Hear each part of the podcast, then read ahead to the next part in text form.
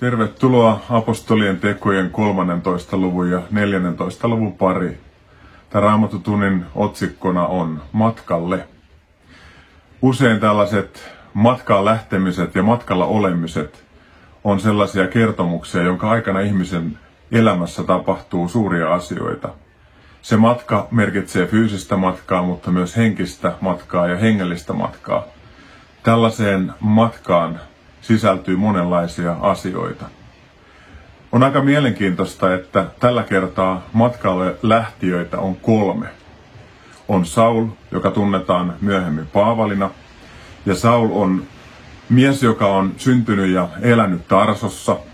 Ja hän on kasvanut juutalaisen kulttuurin keskellä. Hän on kirjanoppinut. Hän on ollut Gamalielien jalkojen juuressa ja oppinut siinä hyvin paljon. Hän tuntee kirjoitukset erittäin hyvin.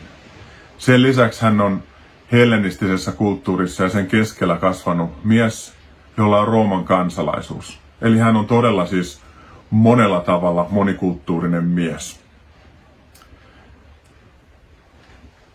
Kun Saul oli vielä Saul ennen aikaa Paavalina, niin hän oli hyvin kiivas juutalainen. Hän luuli toteuttavansa Jumalan tahtoa, kun hän vainosi kristittyjä. Mutta matkalla Damaskoon hän koki jotakin sellaista, joka muutti hänen elämänsä. Tämä oli oikeastaan hänen ensimmäinen road trip, joka johti hänet syvempään Jumalan tuntemiseen. Tuolla matkalla hän kohtasi Jeesuksen ja tuo ylösnoussut muutti hänen elämänsä, teki hänet sokeaksi. Saul talutettiin Damaskoon, jossa Ananias-niminen mies tuli hänen luoksensa, rukoili hänen puolestaan ja silloin Sauluksen, josta tuli myöhemmin Paavali, silmät aukeni, hengelliset ja fyysiset silmät, hänet kastettiin ja hänestä tuli Jeesuksen seuraaja. Tämä muutos oli niin valtava, että siihen oli vähän vaikea opetuslasten uskoa, että tämä muutos oli todellinen. Sen takia hän tartti siihen rinnalleen luottomiestä. Ja tuo luottomies oli Barnabas, josta kerron ihan kohta. Kääntymisensä jälkeen Paavali meni takaisin Tarsoon ja eli siellä muutaman vuoden. Tuolta ajalta ei tiedetä olevan kauhean suuria herätyksiä tai niitä ei ainakaan mainita. Mutta kun Antiokiassa syntyi suuri herätys, niin sinne tarvittiin lisätyövoimaa ja aikaisemmin sinne lähetetty Barnabas tuli hakemaan Paavalin Tarsoksesta mukaansa. Ja tuon jälkeen niin alkoi yhteistyö Barnabaan ja Saulin välillä tuolla Antiokiassa. Mutta sitten siirryn tuohon Barnabakseen. Me tiedetään, että Paavali kohtasi Jeesuksen Damaskoon vievällä tiellä. Milloin Barnabas kohtasi Jeesuksen, sitä emme oikeastaan tiedä, mutta sen tiedämme, että hän oli kyllä hyvin vahva Jeesuksen seuraaja. Barnabas oli kans mies, jonka nimi oli vaihtunut. Hän oli kotoisin Kyprokselta ja hänen oikea nimensä tai alkuperäinen nimensä oli Joosef.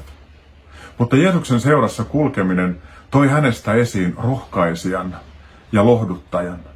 Ja siksi apostolit alkoi puhumaan tästä miehestä nimellä Barnabas. Tämä Barnabas-nimi on johdettu sanasta parakleesis, joka tarkoittaa rohkaisijaa, rinnalle asettujaa, lohduttajaa, kehottajaa ja voimaannuttajaa. Tuota sanaa parakleetis tai parakleesis käytetään myös pyhästä hengestä, kun puhutaan hengen ominaisuuksista. Kuten Jeesuksen läheisyys muutti Sauluksen Paavaliksi, niin hänen läheisyytensä muutti Joosefin Barnabaksi. Molemmat miehet on Jeesuksen läpensä muuttamia miehiä. Barnabas kuului alkuseurakuntaan ja oli siinä hyvin luotettu mies. Kun tarvittiin hyvää ja luotettavaa miestä, apostolit ja alkuseurakunta aina tarttu ja turvautui Barnabakseen. Hän oli osoittautunut luottamuksen arvoiseksi, sellaiseksi ihmiseksi, joka laittaa kaiken pelin. Hän myi omat peltonsa ja antoi varat apostoleille. Apostolit huolehti siitä, ettei seurakunnassa kukaan kärsinyt puutetta. Kun Paavali oli kääntynyt Jeesuksen seuraajaksi, niin apostolit ei luottanut tähän entiseen vainoajaan ollenkaan. Jotakin tästä Barnabasta kertoo se, että hänellä oli yhteydet molempiin tahoihin.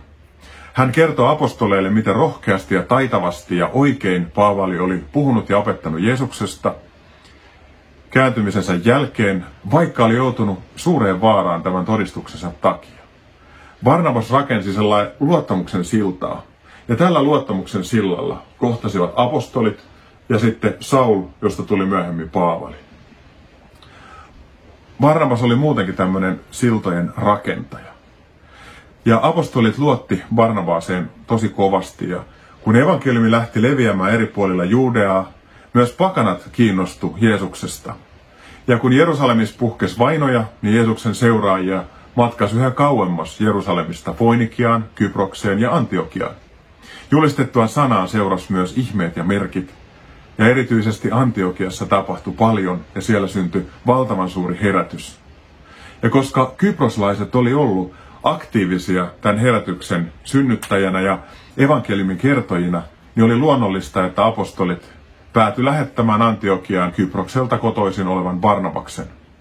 Barnabas tunsi Jumalan sanan, osasi rohkaista, opettaa seurakuntaa ja häneen luotettiin laajasti.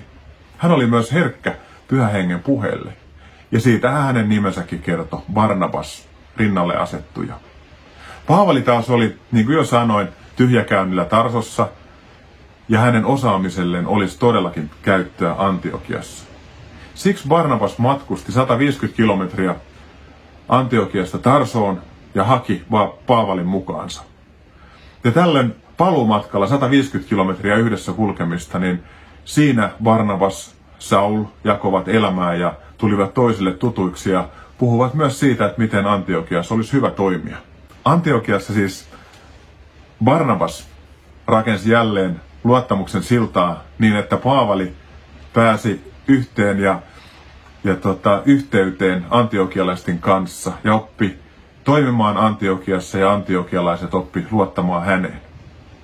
Näin molemmat tuli siis Antiokiaan.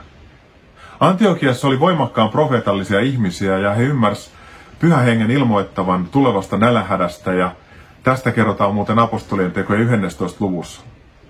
Siksi antiokialaiset kokos rahalahjan vietäväksi seurakunnan vanhemmille Jerusalemiin ja ei ole mikään yllätys, että Barnabas lähti matkaan ja otti sitten mukaan myös Sauluksen, josta tulee myöhemmin Paavali.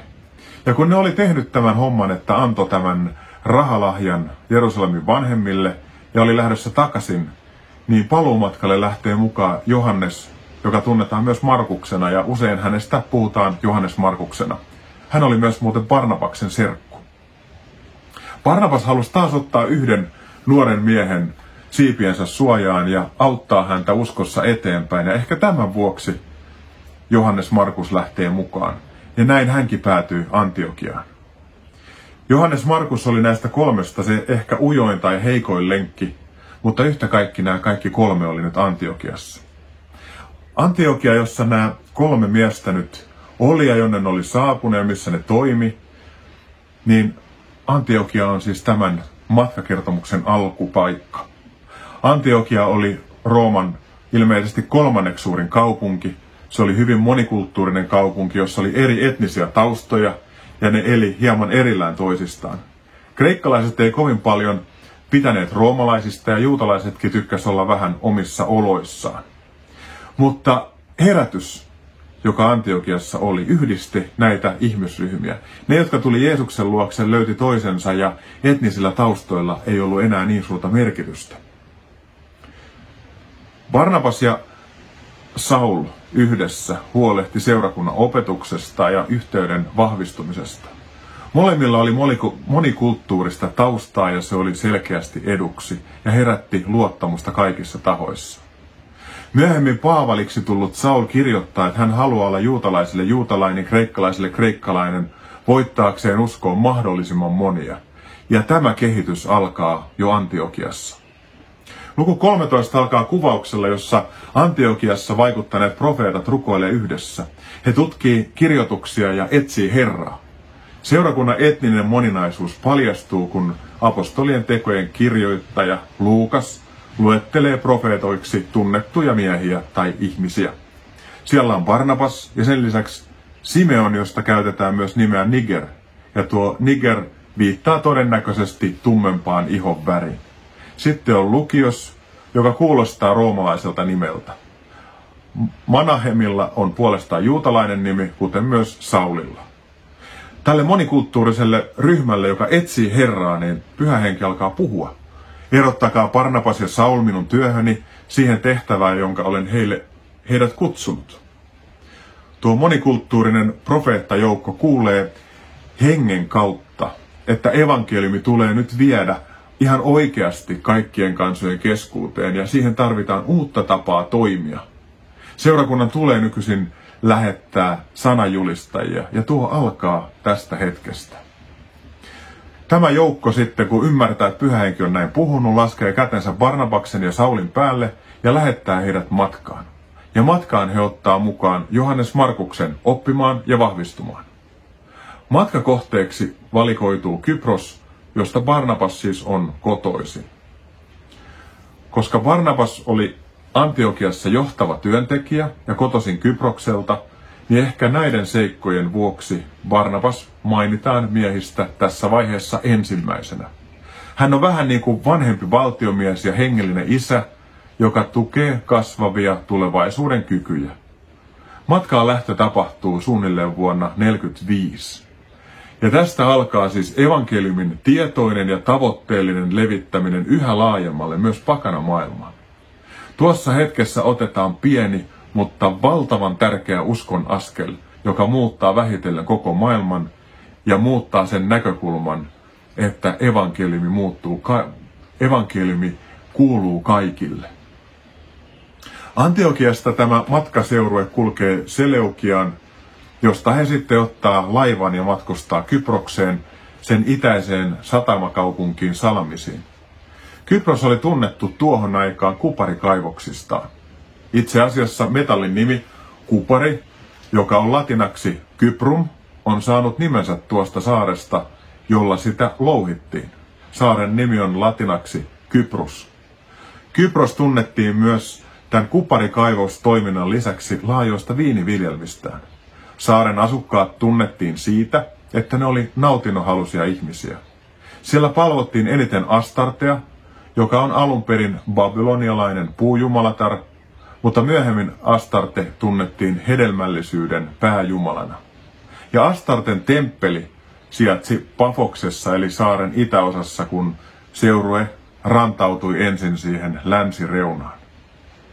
Kun tämä seurue on saapunut Salamisiin, niin ne menee juutalaisten synagogiin ja niissä julistaa evankeliumia, eli kirjoitusten täyttymistä Jeesuksessa Kristuksessa. He kertovat, mitä on tapahtunut Jerusalemissa ja miten nuo tapahtumat täyttävät juutalaisen Tanakin, eli lain, profeettojen ja kirjoitusten viittaukset luvattuun Messiaaseen. Me tunnemme tämän juutalaisen Tanakin omana, oman raamattumme vanhana testamenttina. Johannes Markus avusti Barnabasta ja Paavalia tuolla matkalla. Salamisissa ei kerrota tapahtuneen sen suurempia, mutta nämä tavoitteelliset miehet kulkee eteenpäin. Ne kulkee kävellen koko Kyproksen halki idästä länteen. Ja tuon matkan aikana, kun ne käyttää apostolien kyytiä, apostolin kyytiä, niin siellä on tosi kuuma. Muutama vuosi sitten mä olin käymässä Kyproksella ja kävelin siellä kymmenen kilometriä siinä paahtavimmassa helteessä. Ja vaikka mulla oli vesipullo mukana, niin kyllä täytyy sanoa, että helle uuvutti tämän pohjoisen pojan aika tyystin. Usein Raamatussa joku asia mainitaan juuri ja juuri jossain jakeessa. Siihen kuitenkin sisältyy valtavasti asiaa tai nähtyä vaivaa. Onko katsois elämää jonkun Onko katsois el- elokuvaa jonkun ihmisen elämästä. Siinä tehdään aina valintoja, että mitä näytetään ja mihin kamera seuraavaksi kohdistetaan. Näin tekee myös Luukas kertoessaan Pyhän Hengen teoista ihmisten kautta. Hänen kirjoittamansa kirja voisi aivan hyvin olla muuten nimeltään Pyhän Hengen teot apostolien tekojen sijaan. Toki apostolit on ne, jotka tekee niitä tekoja, mutta niiden johdattajana ja voimanantajana on aina Pyhä Henki. Eli Pyhä Henki toimii apostolien tai milloin kenenkäkin kautta apostolien teoissa. Mutta Pyhä Henki aina kirkastaa Jeesuksen ja avaa puhuttelunsa kautta ihmiselle uskon Jeesukseen. Pyhä Henki antaa myös sanat ja rohkeuden oikeaan aikaan. No kun nämä miehet tulee sieltä idästä länteen, ne tulee Pafokseen, ja siellä on tämä Astarten temppeli, jonka lähipiirissä asui ja vaikutti tämän alueen käskynhaltija Sergius Paulus. Ja kun hän kuulee matkalaisista, niin hän kutsuu heidät luokseen. Sergius Paulus haluaa itse kuulla, että millainen on näiden matkalaisten sanoma. Paikallinen noita, Bar-Jesus tai Elymas, miten hänet tunnetaan myös toiselta nimeltä, tulee paikalle. Hän vastustaa Barnabasta ja Paavalia. Hän yrittää estää käskynhaltijaa tulemasta uskoon tai vaikuttumasta evankeliumista, koska hän pelkää samalla oman vaikutusvaltansa tai asemansa puolesta. Silloin Paavalilla tai Saulilla vielä tuohon aikaan menee hermo. Ehkä näin käy myös pyhälle hengelle, sillä täynnä pyhähengen voimaa Saul sanoo Elymakselle: sinä paholaisen sikiö, vilpin ja petoksen pesä, sinä kaiken hyvän ja oikean vihollinen, etkö jo lakkaa vääristämästä Herran suoria teitä? Nyt Herra nostaa kätensä sinua vastaan, sinä tulet sokeaksi, etkä näe aurinkoa ennen kuin määrä on. Siinä samassa noidan ylle laskeutui synkkä pimeys, ja hän asteli haparoiden sinne tänne ja etsi taluttajaa. Hengellinen sokeus muuttuu tuossa hetkessä myös fyysiseksi sokeudeksi. Paavali tiesi omasta kokemuksestaan, millaista tämä on. Hän oli itse luullut näkevänsä hengellisesti oikein, mutta ei nähnyt. Damaskon tiellä totuuden kohtaaminen teki hänet sokeaksi ja hänet talutettiin perillä. Damaskossa hän oli rukoillut ja ihmetellyt, että mitä tapahtui, ja siellä Ananias, niin kuin jo aikaisemmin sanoin, tuli hänen luokseen, ja sen kautta Saulus sai hengellisen ja fyysisen näkökykynsä takaisin. Hänet kastettiin, ja niin Saulista tuli Jeesuksen seuraaja. Ehkä tätä samaa hän toivoi myös tälle Bar-Jeesukselle. Käskyhaltija näki tämän ja ihmetteli evankeliumin valtavaa voimaa. Siitä, miten lopulta käy tälle Bar-Jeesukselle tai Elymaalle, niin me emme tiedä, koska sitä meille ei apostolien teossa kerrota. Mutta tämä Kyproksen mahtimies, keisarinvallan edustaja Sergius Paulus, niin hänestä sanotaan, että hän uskoi, kun hän näki tapahtuneen, ja ihmetteli uuden opin voimaa. Kreikan kielinen teksti käyttää tässä sanaa pistis, joka saattaa merkitä pelastavaa uskoa. Ehkä tämän vuoksi monet kommentaarit tekee johtopäätöksen, että Sergius Paulus olisi alkanut uskomaan Jeesukseen tuossa hetkessä. Kastetta tässä yhteydessä ei kuitenkaan mainita. Myöhemmin Barnabas palaa tuolle kotisaarelleen Kyprokselle. Siitä matkasta emme tiedä tarkemmin, miten se menee, mutta sen tiedämme, että Bar-Jeesuksen sokeutuminen hämmästytti ihmisiä ja näytti evankeliumin voiman ja avasi tietä ihmisten sydämiin. Pafoksesta matka sitten jatkuu laivalla luoteeseen Pamfylian Pergeen, joka on nykyisen Turkin etelärannikolla oleva paikka. Kyprokselta matkaa lähtiössä miehet mainitaan ensimmäisen kerran niin, että Paavali mainitaan nyt ensin.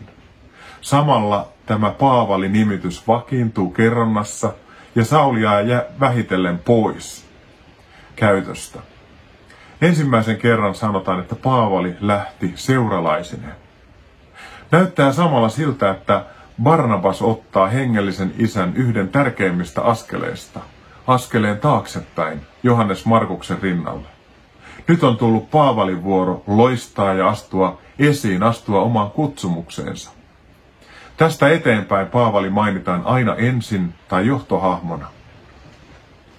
Barnabas eli rohkaisija oli siis hakenut tämän Saulin kävellen Tarsosta Antiokiaan. Hän oli tehnyt työtä ja kasvattanut Saulia Antiokiassa eteenpäin ja tehnyt hänen kanssaan töitä. Nyt tästä miehestä oli tulossa Paavali, pakanoiden apostoli, ja tämäkin oli pyhähengen tekoa tai apostolin tekoa. Mitä tuolla merimatkalla oikein tapahtuu Kyproksesta nykyisen Turkin alueelle, sitä emme kovin tarkkaan tiedä, kun siitä ei puhuta. Voi olla, että Johannes Markus on alkanut tuntea koti-ikävää tai sitten seikkailusta on mennyt niin sanotusti maku ja hän haluaa palata Jerusalemiin. Sieltä hän Johannes oli lähtenyt Barnabaksen ja Paavalin mukaan ja tullut Antiokiaan, josta sitten tämä matka oli alkanut. Laivan saavuttua Pergeen Johannes eroaa seurueesta ja lähtee siis Jerusalemiin. Tämä jae kannattaa painaa mieleen, sillä Johannes Markuksen lähtö saa myöhemmin aikaan välirikon Paavalin ja Barnabaan välille. Jälleen ollaan Raamatussa sellaisen jakeen kohdalla, joka on lyhyt, mutta sillä on suuri merkitys. Johanneksen lähdettyä muu seurue kulkee sisämaahan ja lähtee kulkemaan kohti Pisidean Antiokiaa, tai pitäisi ehkä sanoa nousemaan kohti Pisidean Antiokiaa, koska tuo paikka sijaitsee yli tuhat metriä rannikkoseutua ylempänä, eli kiipeämistä kävelen ohessa on aika paljon. Tuossa kaupungissa Paavali ja Barnabas menevät jälleen synagogaan. Kun lakia ja profeettoja on luettu, niin synagogan esimiehet pyytävät miehiä sanomaan joitakin kehotuksen sanoja. Esiin astuu Paavali, ja hän käy hyvin tiivistetysti läpi Israelin kansan historiaa, sen kantaisien merkitystä ja niin poispäin. Tuossa puheessa Paavali käy läpi merkittävämmät vanhan testamentin näkökulmat Israelin hahmoja, Israelin kansan historian tapahtumia, ja samalla hän tuo esille Jeesuksen kuoleman ja ylösnousemuksen sekä mitä tämä oikein merkitsee ihmisten elämässä ja miten lupaukset täyttyvät. Tämä puhe vaikuttaa kuulijoihin voimakkaasti. On aika hieno asia, että tämä Paavalin puhe apostolien tekojen kolmannessatoista luvussa on meille talletettuna apostolien teoissa. Ja samaten iloitsen siitä, että Stefanuksen puhe apostolien tekojen seitsemännessä luvussa juuri ennen hänen kivittämistään on meille talletettuna. Näiden kautta saadaan aika hyvä kuva ja käsitys siitä, mitä juutalaisten Tanakh, eli meidän vanha testamentti, pitää sisällään ja miten se viittaa Jeesukseen. Tämä Paavalin puhe ja evankeliumi, kun sitä julistetaan Pyhän Hengen voimalla, vaikuttaa aina tavalla tai toisella. Pisidian Antiokiassa osa vaikuttuu vahvasti ja lyöttäytyy Paavali ja Barnabaksen seuraan ja haluaa kuulla lisää. Seuraavana sapattina käykin niin, että koolla on valtava joukko kansaa, eli melkein koko kaupunki. Juutalaiset suuttuu ja yrittää kiistää Paavali ja Barnabaksen puheet ja opetuksen. Jälleen kohdataan hengellistä pimeyttä. Nyt on kyseessä samaa lajia, jonka vaivaama Paavali aikanaan itse oli. Lääkkeenä tähän miehet käyttävät totuutta, jotta kuulijat voisivat tulla vapaiksi tästä hengellisestä sokeudesta. Koska näin ei käy, niin Paavali sanoo, että Jeesus on valo maailman kaikille kansoille. Koska juutalaiset Pisidean Antiokiassa torjuvat sanoman, niin Paavali sanoo, että nyt me käännymme pakanoiden puoleen. Tästä syntyy valtava riemu pakanoiden keskellä, tai voi sanoa, että ehkä jopa herätys. Ja tämä on suuri käänne evankelioinnissa. Jeesuksen käskyn toteuttaminen, että julistetaan kaikille kansoille evankeliumi ja tehdään kaikki kansat hänen opetuslapsikseen, astuu nyt uuteen vaiheeseen ja saa uudenlaista tavoitteellisuutta. Enää ei mennä vaan juutalaisten kautta, vaan nyt aletaan puhua myös suoraan pakanoille. Evankeliumin voiman vastareaktiona nousee juutalaisen väestön vastustus. He yllyttää Jumalaa pelkääviä, ilmeisen merkittäviä naisia ja kaupungin johtomiehiä, että he käyttäisivät vaikutusvaltaansa tätä uutta heidän mielestään harhaopetusta vastaan. Ja sen seurauksena Paavalia ja Barnabasta aletaan vainota ja heidät ajetaan ihan konkreettisesti sieltä pois. Paavali ja Barnabas puhdistavat Tomun jaloistaan todistukseksi kaupunkilaisia vastaan. Sitten he siirtyy eteenpäin Ikioniin. Mutta opetuslapsiksi tulleet ovat täynnä iloa ja täynnä Pyhää Henkeä. Luvun neljätoista alussa saavutaan ja ollaan Ikionissa. Siellä Paavali ja Barnabas menevät synagogaan puhumaan Jumalan sanaa niin kuin aina ennenkin. Ja se vaikuttaa kuulijoihin. Suuri joukko juutalaisia ja pakanoita tulee uskoon.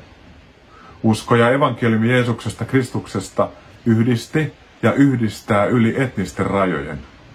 Näin oli käynyt myös lähettävän seurakunnan Antiokian keskuudessa, ja näin käy kaikkialla, missä evankeliumi aidosti saarnataan ja otetaan vastaan. Evankeliumi yhdistää ihmiset, mutta samalla evankeliumi myös erottaa ihmisiä toisistaan, koska ihmisillä on vahva taipumus aina vastustaa sitä, mitä he eivät ymmärrä. Hengellinen sokeus Jeesusta kohtaan aiheutti ja aiheuttaa aina vihaa. Uskon synnyttämää hengen hedelmää ovat rakkaus, ilo, rauha ja niin edelleen. Mutta tämmöinen hengen hedelmä näyttää myös synnyttävän vastareaktion. Ihmiset eivät halua saada totuuden valoa elämänsä pimeyteen ja syntiin. He taistelevat tätä vastaan. Ja siksi aito evankeliumi aina synnyttää myös vihaisia vastareaktioita. Tämän vuoksi myös Ikionissa on niitä, jotka vastustaa uskoa ja lietsoo vihaa evankeliumia ja uskovia kohtaan. Tästä huolimatta Paavali ja Barnabas viipyvät siellä pitkähkön aikaa. Sitä, sitä, miten pitkä tuo aika on, niin sitä me emme tiedä, mutta sen tiedämme, että tuon ajan sekä Paavali että Barnabas puhuvat rohkeasti ja pelkäämättä. Tuota rohkeaa ja hengen voimaannuttamaa puhetta seurasivat myös hengen antamat tunnusteot ja merkit, joita tapahtui apostolien eli lähetettyjen käsien kautta. Tämän seurauksena kaupunki käytännössä jakaantuu kahtia. Toiset uskoo Paavaliin ja Barnabaan ja heidän sanomaan, ja toiset ei. Vastustajat kokoo voimansa ja aikovat kivittää nämä miehet. Mutta Paavali ja Barnabas saa tästä vihiä, ja siksi he siirtyvät jälleen taas eteenpäin Lykaonin puolelle Lystran ja Derben seuduille. Lystrassa Luukas ottaa tähän apostolien tekojen kertomukseen tilanteen, jossa Paavalin puhetta oli kuuntelemassa syntymästään asti rampamies. Jaloissa ei ollut koskaan mitään voimaa, siksi hän ei voinut kävellä. Jokin miehessä kuitenkin liikahtaa. Paavali tajuaa tämän ilmeisesti pyhähengen vihjeestä. Siksi hän kehottaa miestä nousemaan ja oikaisemaan jalkansa. Rampamies, joka tunnetaan kaupungissa, nousee ja kävelee. Ihmisten nähdessä tämän he hämmästyvät aivan suunnattomasti. Epäjumalien palvojina he tekevät virheellisen johtopäätöksen. He luulevat, että Barnabas on Zeus ja Paavali Hermes. Zeus on kreikkalainen ylijumala ja Hermes luonnon ja paimenten jumala, jonka ajateltiin olevan jumalten sanansaattaja. Zeuksen temppelin pappi on aikomuksessa uhrata kiitokseksi Zeukselle. Kiitos on vaarassa mennä täysin väärään suuntaan, ja siksi Paavali ja Barnabas estävät uhraamisen ja vakuuttavat olevansa vain tavallisia ihmisiä. Heitä tai epäjumalia ei tulisi tai saisi palvella, vaan kaikkien ihmisten ja kansojen tulisi kääntyä ainoan todellisen ja elävän Jumalan puoleen. He myös todistavat Jumalasta. Näin he onnistuvat vaivoin estämään, etteivät ihmiset uhraa heille tai epäjumalille. Joskus kun Jumala näkee hyväksi käyttää tavallista ja vajavaista ihmistä kirkastaakseen pyhä, pyhässä, hengestä, pyhässä hengessä Jeesusta Kristusta, niin ihmiset näkevät tämän ja haluavat nostaa tämmöisen ihmisen jonkinlaiselle jalustalle. Näin he siirtää katseensa elävästä Jumalasta muualle, yrittää selitellä asian olevan sattumaa tai kohtaloa, ja tällaisessa tilanteessa he toimivat aina tavalla tai toisella väärin. Kaikki kunnia tulee aina antaa Jumalalle, ihmistä ei tule koskaan nostaa jalustalle. Kun Jumala käyttää jotakuta suuresti, niin saamme tuon ihmisen kanssa ylistää Jumalaa. Kirjan nimi on Apostolien teot. Apostoli on sana, joka tulee kreikan kielestä apostolos, joka merkitsee lähetettyä. Meidät jokainen on lähetetty oman elämämme roadtripille oppimaan, palvelemaan ja antamaan kunnia Jumalalle. Kesken kaiken tuonne Lystraan saapuu sitten Pisidean Antiokiasta ja Ikioniasta juutalaisia, jotka vastustaa sanomaa Jeesuksesta. He onnistuu lietsomaan vihaa Paavalia ja Barnabasta kohtaan. näkyvämmin toiminutta ja vaikuttanutta Paavalia aletaan kivittää ja häntä kivitetään niin rajusti ja sitten raahataan kaupungin ulkopuolelle, kun luullaan, että hän olisi kuollut tämän kivittämisen seurauksena. Opetuslapset kokoontuu Paavalin ruumiin luokse ja yllättäen Paavali nousee ylös. Sitten he palaa kaupunkiin ja tämän jälkeen muuten Paavali saa todella useasti tuntea omassa ruumiissaan rajulla tavalla ihmisten evankeliumin vastaisuuden. Paavalia voisi aivan hyvin kutsua arpien apostoliksi, sillä niin monta kertaa häntä ruoskitaan, kivitetään tai hän saa raippoja matkoillaan tai kun, kun hän kertoo Jeesuksesta. Seuraavana päivänä he vastustuksesta huolimatta julistavat Derbessä evankeliumia ja ihmisiä tulee jälleen paljon uskoon. Sitten tapahtuu taas matkassa käänne. Ollaan päädytty eräällä tavalla niin kuin pussin perälle ja nyt on aika kulkea takaisin samaa reittiä. Ja he käy uudelleen Lystrassa, Ikioniassa, Pisidian Antiokiassa ja jokaisessa kaupungissa he rohkaisee näitä seurakuntia, jotka on syntynyt heidän julistuksensa seurauksena.